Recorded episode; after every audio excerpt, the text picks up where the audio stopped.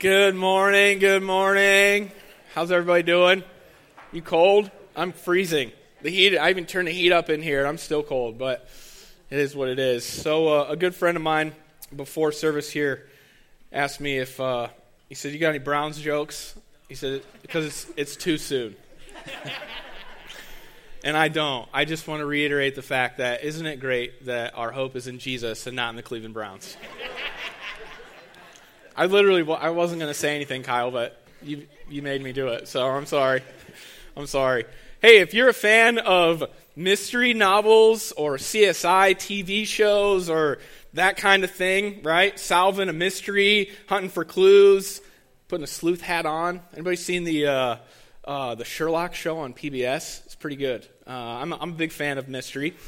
And as I was studying for the text today, it kind of hit me that I had to do a little bit more digging uh, than, than I usually do. Uh, Jesus is he's going to drop some clues this morning, and it's a little cryptic. And so, if, if you like that kind of thing, uh, I hope you're excited because that's what we're going to be doing this morning. We're going to be detectives to kind of unearth some of the clues that Jesus is dropping theologically. And I was, as I was writing, I realized that, especially early on in Jesus' ministry, he did this a lot. He taught in parables. He said kind of cryptic things. And unless you were really interested, right, he played his cards close to his, his chest. Unless you were really interested, you'd just be like, this guy, who, who is he? He's a, he's a man of mystery. We don't know what to make of him. But if you stayed with Jesus, if you do what Philip tells Nathanael to do, as we'll read in our text, as come and see and investigate the clues of Jesus, you will find that he will he will meet you in a very, very personal way. But it's not always super clear. It's not always, our faith is not always without frustration, right? And so I wanted to, before we get into the text, and we will, I promise, we'll get to the text, but before we did that, I want to do a show of hands here this morning. How many of you have ever been frustrated as you've read your Bibles? How many? Keep your hand up. How many? Okay. Oh, some of you. Some of you are lying, right? Some of you have been frustrated. All right, keep your hand up. You've been frustrated. How many of you have ever been confused with the Lord before? Felt like he's like kind of absent, kind of not around. All right, I want everybody to kind of look around here and see. You guys aren't keeping your hands up. You're not you're not working with me, right? You get my point. We are in good company. We are in good good company. You're not alone if you've ever been frustrated in your faith. You're not alone if you've ever been confused when reading Scripture or, or dealing with things of faith or, or trying to have a relationship with the Lord. It can be frustrating at times. And while I do believe that God has made the things of salvation clear and plain enough so that even a child can come to faith, right? He tells us that. He tells us that we need to have the faith of a child. That means that the things of salvation, the main and plain things within the scripture that we need to know to be saved, it's, it's plain, it's clear, it's easy enough so not a caveman can do it, but a child can do it, right? You've seen the commercials recently, right? Even a child can do it. And I, for one, am very thankful for that. Sometimes I think that as believers, and, and I, I, don't know, I could be a part of the problem in this. Sometimes I think we create this idea that for you to be a follower of Jesus, you have to have more degrees than Fahrenheit, right? You got to go to, to master's degrees and get all of your, your, all of your, know Hebrew and Greek and all of this stuff. And that's helpful, but it's not necessary. Why? Because even a child can come to faith in Jesus Christ. Jesus tells us that. Now, while that's true, I also want to acknowledge this morning that sometimes there are things in theology, there are things about Jesus and God that aren't always clear and aren't always as simple as the childlike things of the faith. You say, well, well careful, Levi. I'm like, okay, but you're not alone in, in thinking this way. And in fact, it's scriptural. The Apostle Peter, as in one of Jesus' first 12 disciples, he tells us he felt similarly about some things in scripture. He writes in 2 Peter 3:16, he says some of the things that Paul writes, Paul wrote over two-thirds of the New Testament. Some of the things that Paul writes in his letters, he says, are hard to understand. They're difficult. It's hard for me to even wrap my head around some of the things that he's saying. And people that don't do the work to investigate the, the finer points of theology, he said they twist and they manipulate to make Paul say things that he didn't say. And so I want you to know as we look around and hold up our hands, we say, man, sometimes the things of faith are frustrating. And we look to the scriptures and realize even the Apostle Peter agrees with us. So we're, we're in good company here. And along these same lines, as I was thinking about this, prepping for this, this chat with y'all, I, I wondered, I, I, can't be alone in, in thinking about the frustrating things of faith and, and why, why sometimes God makes belief so hard, right? Have you ever wondered, why, why doesn't Jesus just like write the truth in the sky? He absolutely could. We know he's, he's the creator God. He can do whatever he wants. Why doesn't he make believing in him more clear? More like, why doesn't he take a more direct repro- approach with us as human beings? Why does God seem so mysterious? Why does he seem to cloak his identity so much? Why doesn't he make it so obvious? I think it's for two reasons. The first one is is kind of pra- pragmatic. The first reason I think that God doesn't take that direct approach and like just paint it in the sky miraculously is because it simply wouldn't work. It wouldn't work, right? I mean, it's not like God has never done miracles on the earth before. He came to, uh, to Moses in the burning bush. He sent the plagues on Egypt. He parted the Red Sea. He had the earth open up and swallow people at one moment. That happened because they were rebellious. He's like, all right, done with you, swallowing you up with the earth. I mean, he's healed people countless times in the New Testament, raised Lazarus from the dead. And what about the resurrection of Jesus Christ? Jesus was dead in a grave for three days and then rose to new life. And think specifically about that miracle, that direct approach from the Lord. What did the religious leaders do immediately after that happened? They covered it up, they lied about it, they explained it away. You see, our God has and does occasionally take the direct approach with us. But if, if that is the only thing that our faith is built upon, then we'll need a steady diet of miracles to keep happening to sustain our faith. And chances are, we'll explain it away. Oh, that was something else, right? We can explain or explain away pretty much whatever we want. The Bible tells us that our hearts are deceitful above all else. Not only that, Satan exists, and he clouds the hearts and minds of men and women who don't want to believe. And so, God has and does work through miracles at times, but even if He always did that, it wouldn't be enough. It wouldn't be enough. So that's the first reason. Miracles in the direct approach would not be enough. The other reason is a little bit more philosophical. Faith and love require a degree of hiddenness and mystery for them to be authentic. For love to be authentic, it can't be forced and it can't be coerced. For faith and love to be genuine, for it to be real, there has to be some level of choice in the matter. And so God God want, wanting a relationship, wanting genuine love from us, right? He wants faith and, and love from responsible people. He does not want behavior, forced behavior from robots. Because of that, being an all powerful, all knowing, supreme being, he has to hide himself a little bit to create enough room and space in our lives for us to be able to choose him. So God is he's obvious, obvious enough in our world so that those who want to believe, who want to see and know the Lord, they can. But he's also hidden enough mysterious enough, cloaked enough, so that those who want nothing to do with him can avoid him altogether.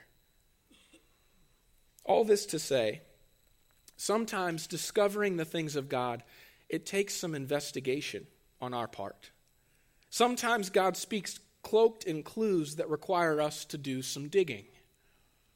And when God came in the flesh as Jesus Christ, he did this a lot. In fact, this is precisely what we find him doing this morning as we open up to John chapter 1. And so I'd ask that you do that. Open your Bibles, turn or swipe there. John 1. We'll read together. We can check it out together and see if we can piece together the clues of Jesus that he gives us regarding the Son of Man. Who is the Son of Man? So let's read it together. John 1, starting in verse 43. John writes The next day, Jesus decided to leave for Galilee. Finding Philip, he said to him, Follow me. Philip, like Andrew and Peter, was from the town of Bethsaida. Philip found Nathanael and told him, We found the one Moses wrote about in the law, and about whom the prophets also wrote Jesus of Nazareth, the son of Joseph. Nazareth? Can anything good come from there?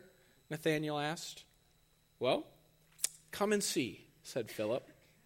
When Jesus saw Nathanael approaching, he said of him, Here truly is an Israelite in whom there is no deceit. How do you know me? Nathanael asked.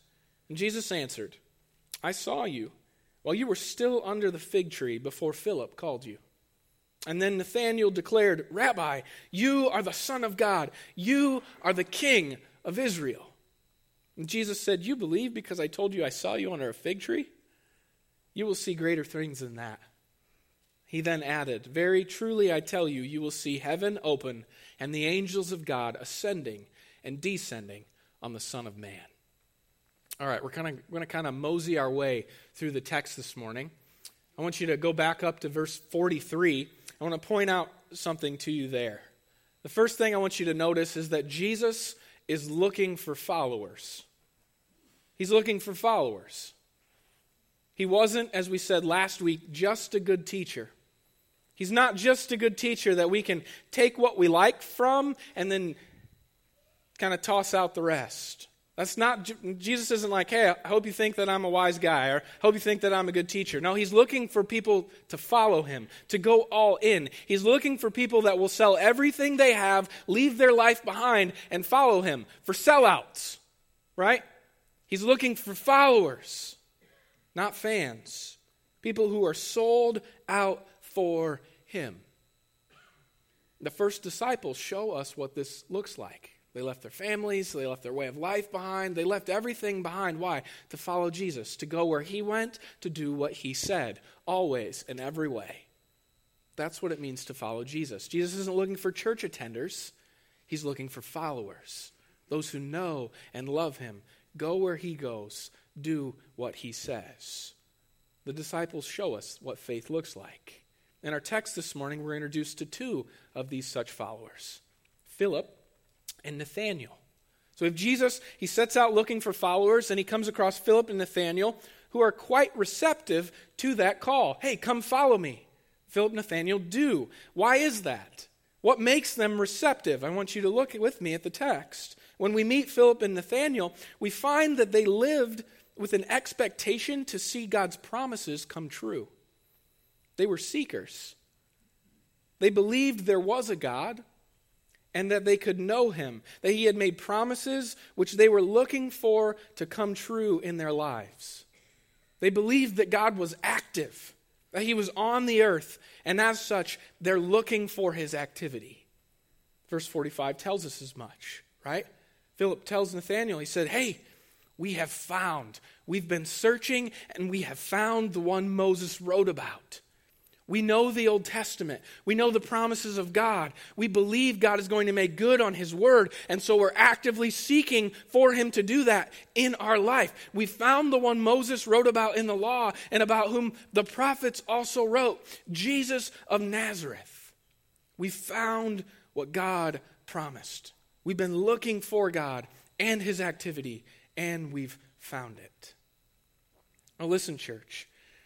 As I've already said, I understand that God's actions upon the earth are rarely objectively obvious, right? He's not riding in big clouds up in the sky. Oh, he doesn't always do that. I get that sometimes it feels as if God is completely absent from your life and from our world. Again, it's because God is secreted enough, He's mysterious enough for people who want to avoid Him that they can. But our God is never altogether absent from our world. He's not. For one, he's chosen or he's told us that the heavens declare his majesty. He's told us countless times in his word that if you look at creation, you will see God's fingerprints all over it. If you look for it, it can be found. More than that, He has and continues to interact with those who are willing and searching. This is why we want you to make friends here. Because if you get to know the people of God who are here at Crossroads Church, they will tell you story after story, not just Bible verses, but how God speaks to them regularly in sometimes mysterious ways that make us wonder was that God? Was that the burrito that I ate last night, right? That's our job. We're, we're, we're to discern that by testing things against Scripture, but I know enough people and I know enough of your stories to know that God is alive and He is active and He is speaking today through His Word primarily, but also subjectively in our feelings and emotions and through dreams and visions and all kinds of awesome things. God is alive. He is active, and He's promised us so many good things. He's promised that He will never leave you nor forsake you through the person and work of Jesus Christ. He's promised that for those who ask, who seek, and knock, He says the door will be opened. What does that mean?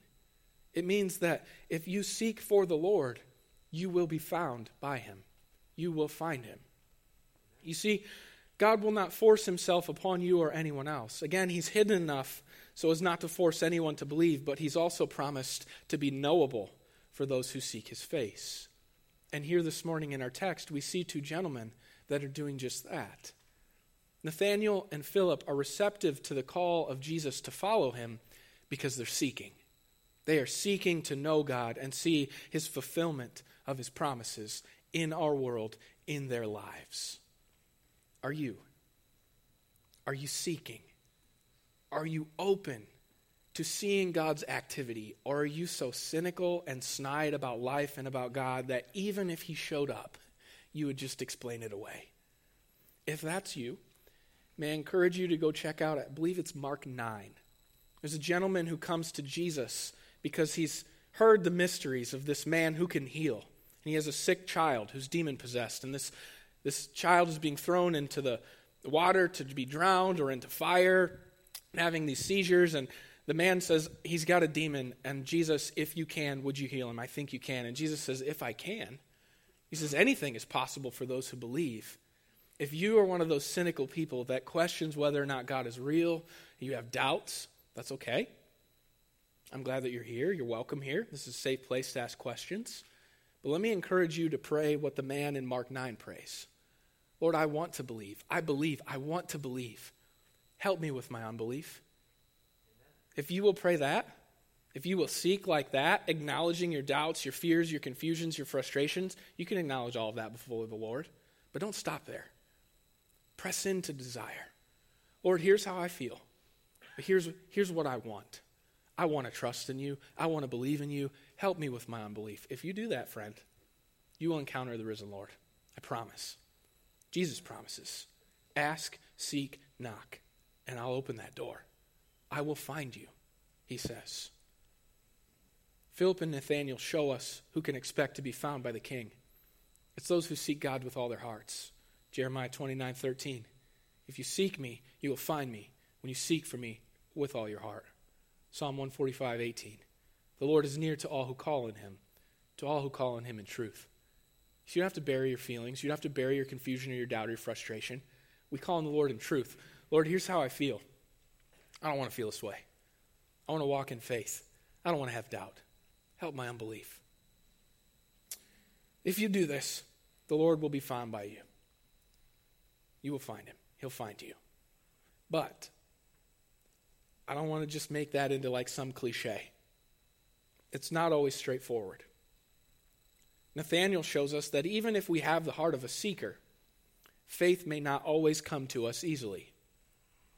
Look at his first thought when Philip tells him, Hey, we found the one we're following. We found the one we've been seeking for. We found him. We found the promised king, Jesus of Nazareth. What's Philip's or Nathaniel's first response? Nazareth. Can anything good come from that dump? Right? Can anything good come from there? And before we criticize Nathaniel too harshly, this is actually a very educated reaction. You see, nowhere in the Old Testament, all the prophecies, the promises about the king and, and the Messiah, nowhere in the Old Testament does it mention Nazareth. Bethlehem? Sure. Judea? Yes. Jerusalem? Absolutely. But nowhere does God mention Nazareth. And so when Nathaniel hears this, right? His protest is not one of ignorance, it's an informed one. He knows God's word. And because of the knowledge that he has of God's word, he has limited to limited God in a certain way that God has not limited himself. I think that's a very instructive word for us as we look further into what it means to follow Jesus.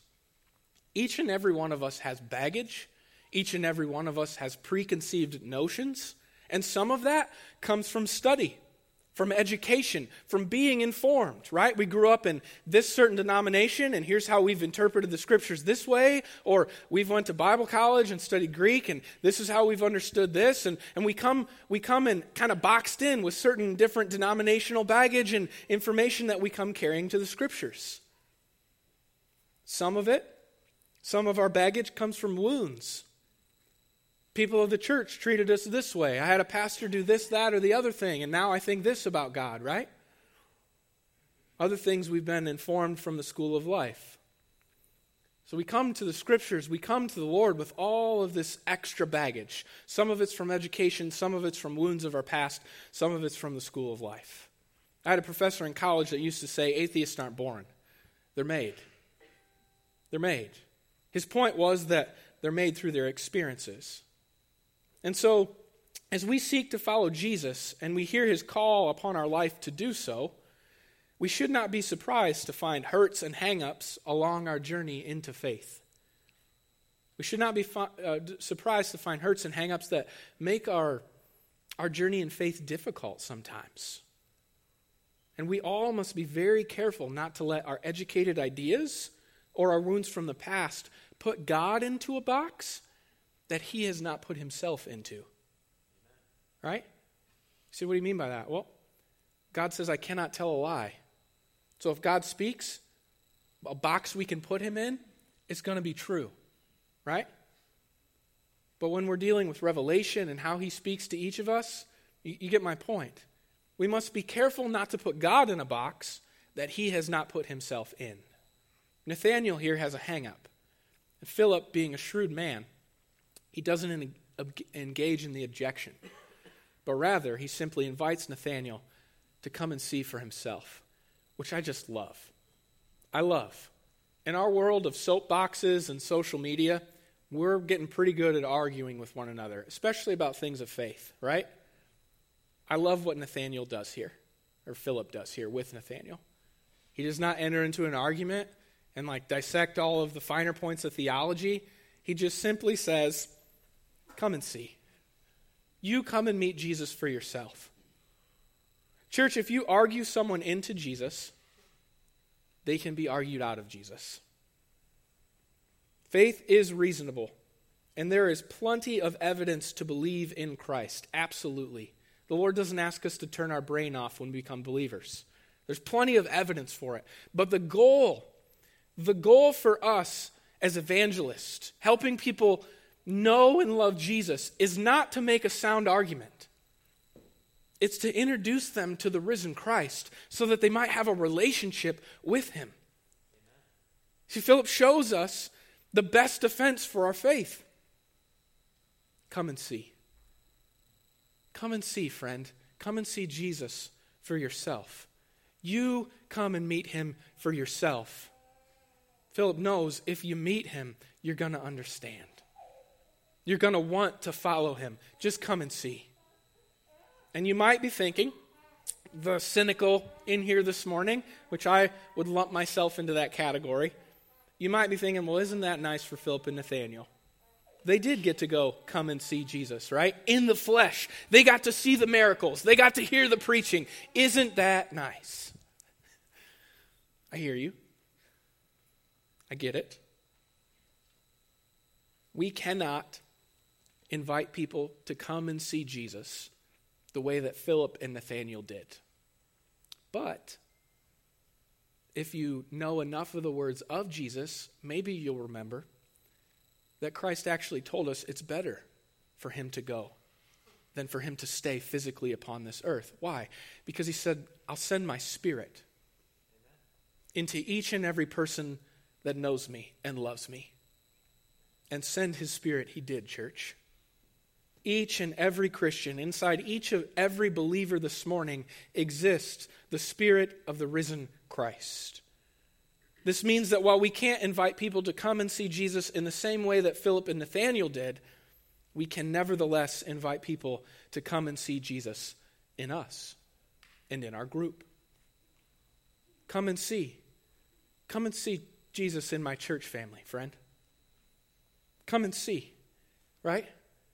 Come and see. Listen, if you look at my life, I'm speaking for all of us now, not just Levi, but if you look at if you look at my life, I'm not perfect, but if you've seen anything praiseworthy, anything excellent, anything good, you've seen a little bit of Jesus. Because it ain't me.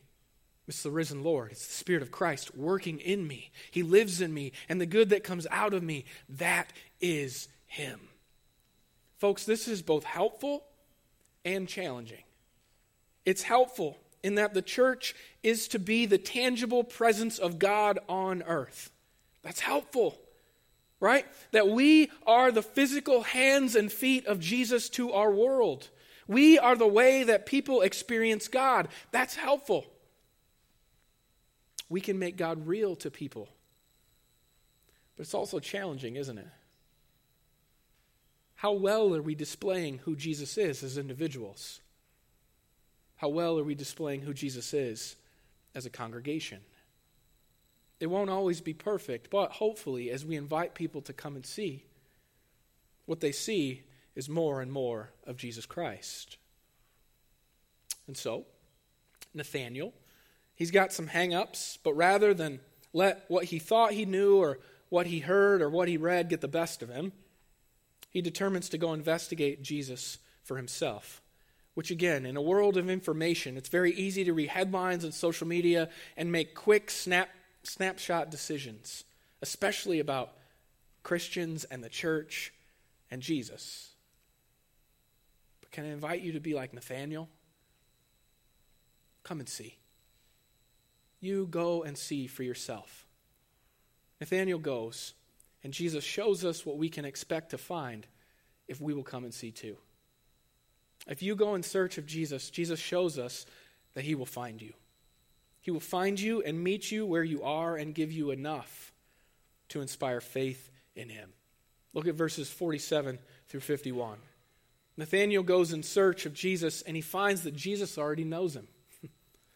Jesus has already seen him before Nathanael even knew what to look for. Jesus saw. He knew. Jesus sees Nathanael from a ways off, and he makes a statement about the man's character. He says, Here, here is an Israelite in whom there is no deceit.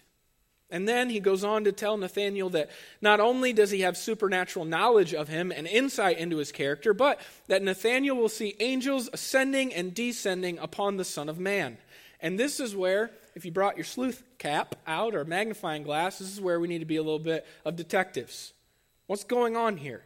Jesus is being a little cryptic, right? He's dropping clues that you'll only understand if you come and see with me. We, as the reader, are left wondering what's happening here? As Nathanael is switching so quickly from skepticism to going all in on Jesus, something goes, something's going on, but, but what? What is happening? Well, for starters, Jesus is using a very old but familiar story in this text. Nathanael, being a good Israelite, a good Jewish boy, he would have known these allusions, these clues that he's dropping, it would have instantly brought this to his memory. Jesus references Nathanael's character of him being a true Israelite, first clue. Second one, a true Israelite with no deceit. That's the second clue. First clue, Israelite, no deceit. Second clue, that sounds like a man I've read about before. Third clue you'll see angels ascending and descending. Third clue. It tips Jesus' hand. He's referring to a story that happens in Genesis 28. In Genesis 28, we meet a man named Jacob who has a dream from God. Again, if you were a good Jew, you would have known this story.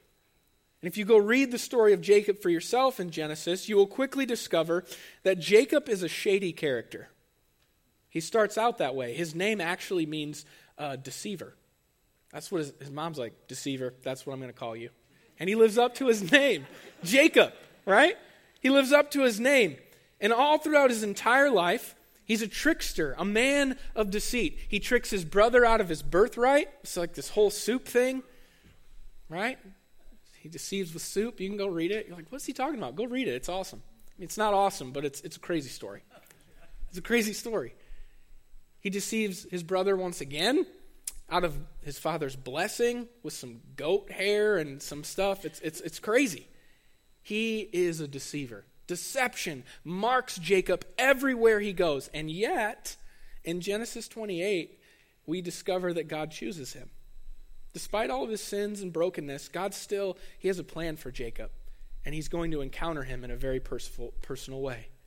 When we get to Genesis chapter 28, while Jacob is on his way to find his wife, was a whole other story. He stops for the night to sleep, and God comes to him in a dream. And Jacob sees in this dream, he sees a ladder connecting heaven and earth, and angels ascending and descending on this ladder, and God's at the top. And then Jacob hears God reaffirm a promise that God had made to Jacob's grandfather, Abraham, and to Jacob's father, Isaac. God promises Jacob, he says, I, in the same way I promised Abraham, your great grand or your grandfather, in the same way I promised your father Isaac, to make them into a great nation and to bless all of the world through your descendants. I'm making that promise as well to you. You will become a great nation. I will be your God. I will protect you. I will go with you, and your people will bless the entire world. God reaffirms what we scholars like to call the Abrahamic covenant. Now, we need to understand two things to really get what's happening in this dream. The first thing is this up to this point in Genesis, Jacob has heard stories of God from his grandpa and his dad. He's heard stories of the promise, but up until this point, God has never spoken to Jacob himself. The first record we have of God actually showing up for Jacob and reaffirming the promise and the covenant we find here in Genesis 28. Until Genesis 28, there is no record that Jacob has ever heard or experienced God in a direct way like his grandpa or father had. That's significant. The other thing that is significant from this story is what Jacob does and says after he has this dream. Upon waking up from his dream, he says, Surely God was here, and I didn't even recognize it. He wasn't seeking, he didn't notice. Surely God was here, and I didn't even notice. Then, once he realizes after the dream, he sets up an altar. He some less like little stones. He piles them up to kind of commemorate the place, pours some oil on it. He calls the place Bethel or Bethel. He says, This is Bethel the house of God or the gateway of heaven. He says if, if God protects him and goes with him, from now on, from now on, the Lord will be his God. This leaves the reader to conclude that up to this point, apparently Jacob hadn't settled the matter in his mind as to who his God was going to be. Honestly, this lines up with his actions prior to this, right? If you follow the storyline of Jacob, he was a conniving shyster of a man. Time and time again, we see that he is more quick to lie and cheat in order to get ahead rather than trust God and live with honesty and integrity. And so I think if we piece these clues together, I think God is doing two things in this dream. He's reminding Jacob that while sometimes God's actions may be invisible and mysterious or not easily recognized or seen, He's reminding Jacob that he is indeed active in, his, in this world, right? The image of the ladder connecting heaven and earth with angels going up and down on it. That's God saying, I'm here and I'm active. Even though you can't always see me, I am very active in this world. I care deeply about it. I'm orchestrating all things. I'm active. And then God goes on and he affirms the covenant promise to Abraham and I think he does this to remind Jacob that God sees him, that God has not forgotten him, that God does have a plan for his, his life. Even though he can't always see God's activity, God does see him, God does know him. Nathanael would have known this story.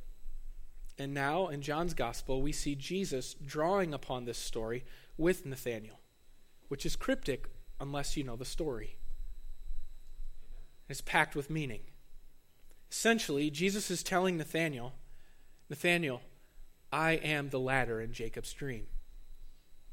I am the ladder upon whom you will see angels ascending and descending.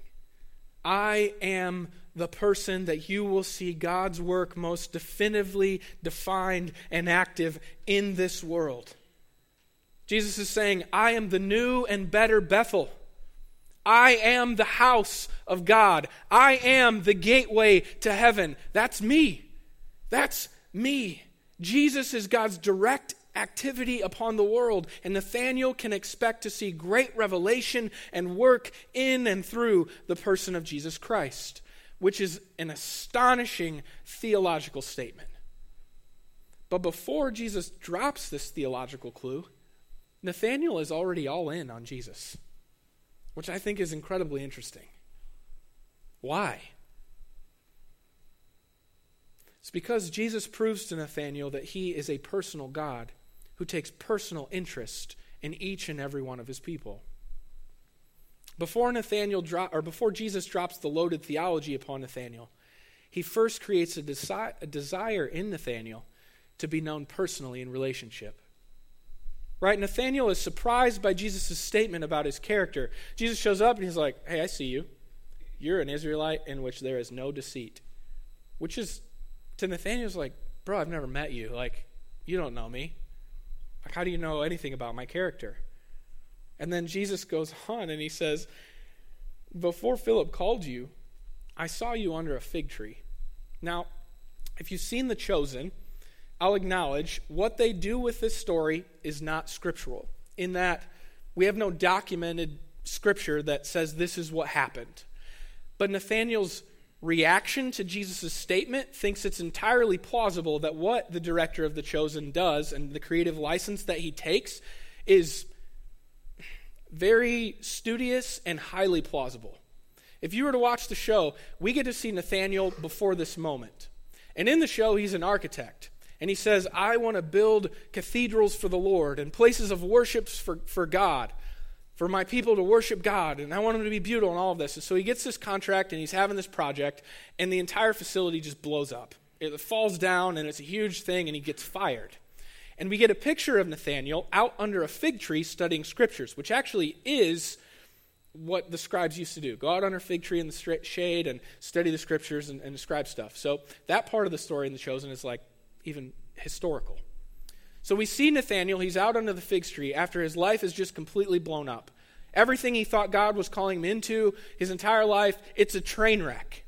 And we get a picture of Nathanael out there under the fig tree, studying the word, looking for answers, which, good for you, and crying out to God in relationship.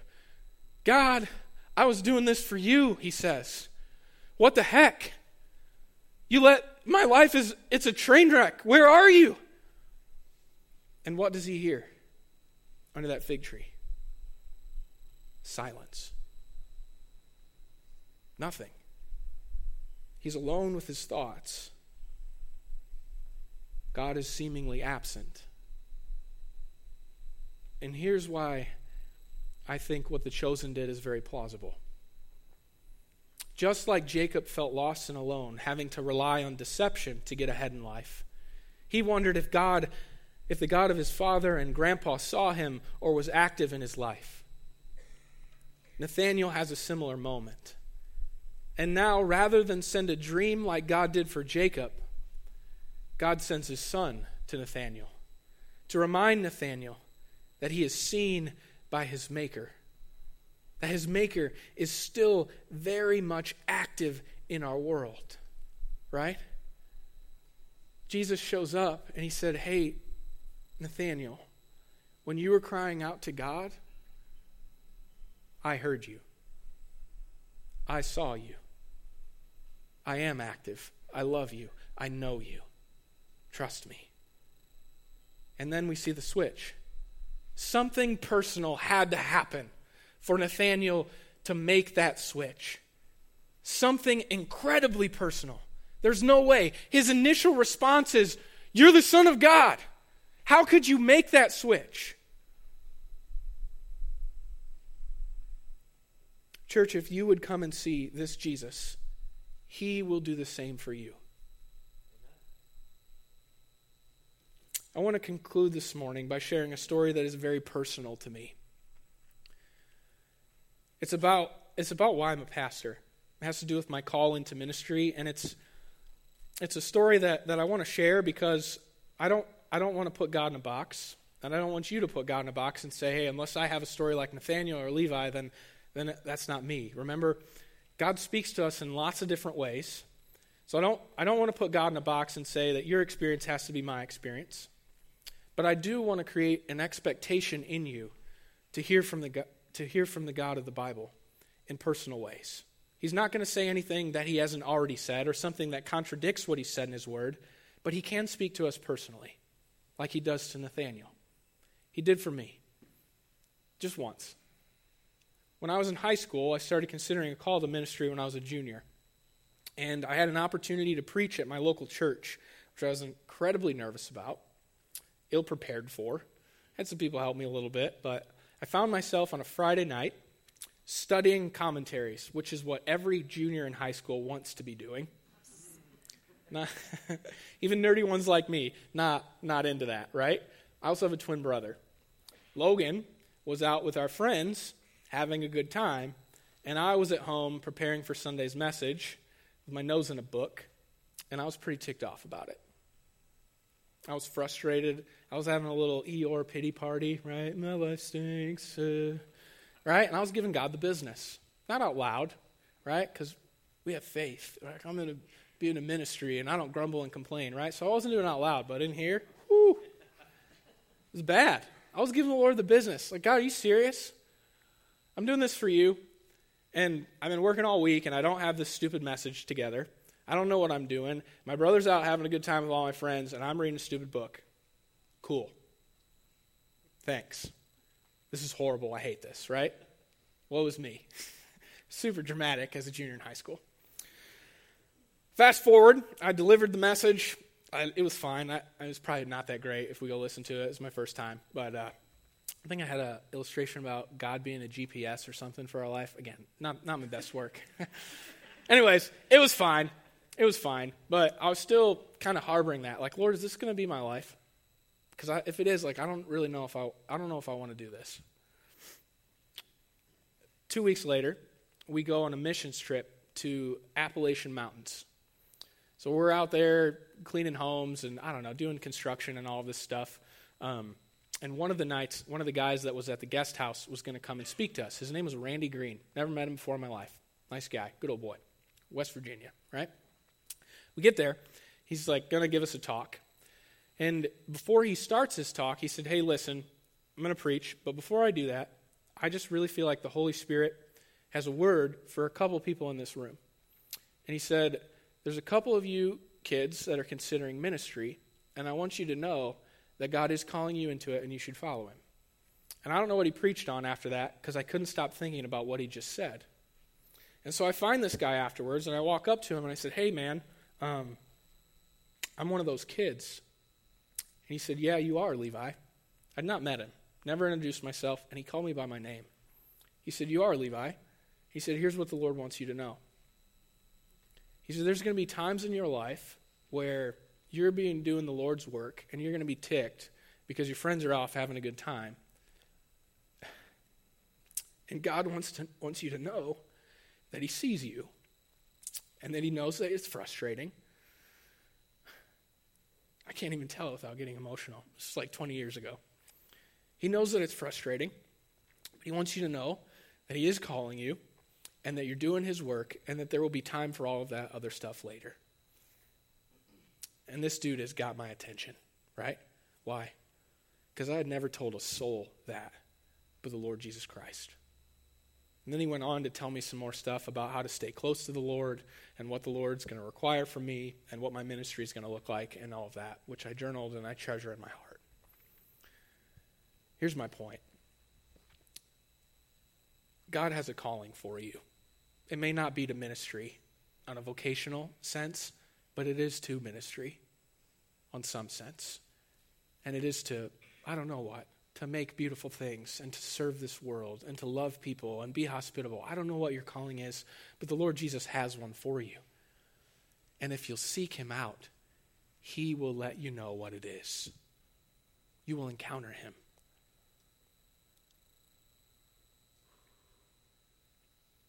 Come and see, church. That's what I have to say to you. Come and see. Come and see the clues of Christ. And if you would, Jesus will find you and he will show you that there is no one else more worth following than him. Let's pray. Father, thank you. Thank you that you are a God who is deeply personal. You are not a God who winds up the watch of the world and then stands back and just lets it roll. You are a God who is intimately acquainted with each and every person and each and every being, animal, everything, Lord, you, you've created. You are deeply aware of it and you love it. And you love us more than all the rest.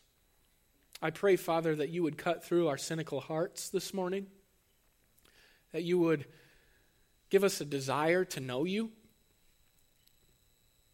We like to think we're reasonable beings, that if we could just make a solid case, then, then we would believe. But the reality is that we lead with our passions and, and desires first. And so, Father, meet us there.